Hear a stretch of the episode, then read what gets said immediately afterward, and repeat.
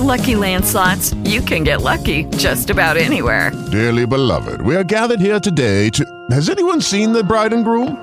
Sorry, sorry, we're here. We were getting lucky in the limo and we lost track of time. No, Lucky Land Casino, with cash prizes that add up quicker than a guest registry.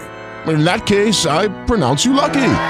Play for free at LuckyLandSlots.com. Daily bonuses are waiting. No purchase necessary. Void where prohibited by law. 18 plus. Terms and conditions apply. See website for details. This is Later with Lee Matthews, the Lee Matthews Podcast. More of what you hear from News Radio 1000, KTOK. Rob Finnerty is the host of Wake Up America, which you can see weekday mornings on uh, Newsmax. If you don't have the Newsmax app, download it. If you don't have it on your cable system, pester them with phone calls. But if you've got Cox, I know it's on 71, and if you've got AT and T and uh, uh, the other one. Um, DirecTV, it is 368. Nevertheless, he's hosting Wake Up America, and Rob Finnerty is joining us now from Newsmax. Rob, how about that speech from the president?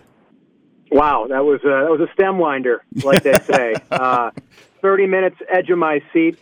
Um, no, I think it's it's really unfortunate for the American people because we're in an odd time right now with our with our news cycle. It's it's August, just before Labor Day. A lot of people are enjoying, you know, the last little bit of summer before the kids are, are back in school and, and life kind of gets back to normal. Um, so I think that people are probably aware that six days ago there was uh, a tragedy at the Kabul airport, and 13 American heroes lost their lives that didn't have to lose their lives, by the way.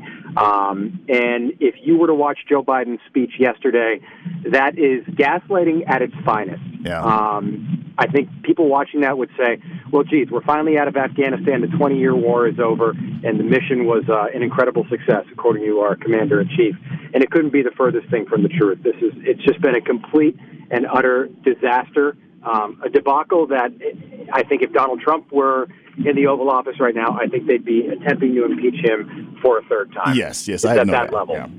Yeah, I, I, I believe you. Uh, Rob Finnerty with Wake Up America on Newsmax, and he said a very crucial word in his last uh, segment there truth. That's what you get on Newsmax is truth. So download the app if you haven't already.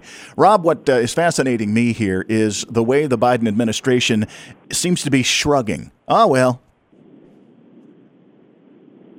Yeah, yeah. I mean, put it this way: if if the mission were not, everybody is full in Afghanistan. Yeah, I, no- no question I there. think that we, I think that there probably is some logic to uh, having a, a small force there and making sure that every one of our allies and and and of preeminent importance is preeminent importance is having all of our American citizens out of there. And the number right now is so vague. They've got the number at between one and two hundred. They don't know what the number is. It could be far more than that.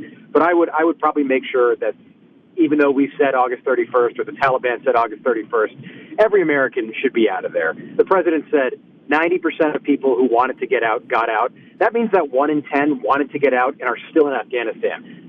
And, and the way he talked about it, he made it seem like they're stuck in Rhode Island or something. Yeah. You know, they're stuck in Afghanistan. This is not an easy place to get out of. If they're anywhere near Kabul, it's a 10 hour drive east of the Pakistan border, and there are countless ISIS K or, or Taliban checkpoints. And I think at this point, now that the military is out, I think that we're looking at, at ransom situations, at hostage situations. This story is not going to go away, No. and it's going to. This is going to tarnish the rest of Joe Biden's three and a half years in office. Oh, I, I, I agree with you, Rob Finnerty of Wake Up America. And uh, uh, uh, the the other thing that kind of dumbfounded me was the the wording of if they wanted to get out, they should have gotten out to, back in June. Eh, He's almost blaming those who are still there for being there. Really un-American. Yeah. Um, that stuck out to me too. I, you hear something like that, and, and you can't believe that this is an American president saying that. Um, unfortunately, you know, we've been there 20 years. It's America's longest war. You mentioned that. So these people, many of whom do have dual citizenship, have established their lives in parts of Afghanistan, not just Kabul, which is a city of almost 5 million, but rural areas as well. Um, and they're doing their work and living their lives. Uh, now that the U.S. presence there has ended formally, uh, they want out. But life doesn't work in a vacuum. Um, it's going to take a little bit of time. And Joe Biden yesterday had the audacity and really the temerity to blame Donald Trump. If I worked at CNN and you weren't watching me at Newsmax, if I worked at MSNBC, I would say the exact same thing. You are the commander in chief. If you didn't like the plan that Donald Trump negotiated prior to you taking over in the Oval Office, you could have changed the plan at any time. You're the president of the United States. If the Taliban says we want you out by August 31st, you say, listen, we're going to stay in as long as we need to because we need to get every single American out and every interpreter and every German shepherd well, he does work for Newsmax. Rob Finnerty, he hosts Wake Up America weekday mornings on Newsmax. Download the app for free or uh, get it on many of the apps that are available on your smart TV and also Cox Channel 71 here locally. Uh, Rob, uh, I'm going to run a scenario by you, and, and maybe as a Washington insider, you might be able to verify or, or, or point me in the right direction. But I, I got the idea that Democrats, not necessarily Biden, because I think he's the he's the puppet behind his administration, but the, the the the Biden administration was aching for some sort of bragging rights going into the 2022 election. So they chose, I think, to get out of Afghanistan as quickly as they could to give them bragging rights on the anniversary of 9/11 that they ended the war therefore giving Democrats running for reelection in 2022 something to crow about because there's not much else going on from this administration. And that rushing of that process is, is what made everything fall apart. Yeah, and it backfired. It's, it's funny you say that. We, we mentioned that. We talked about that on the show this morning. Um, so I, I totally agree with that point.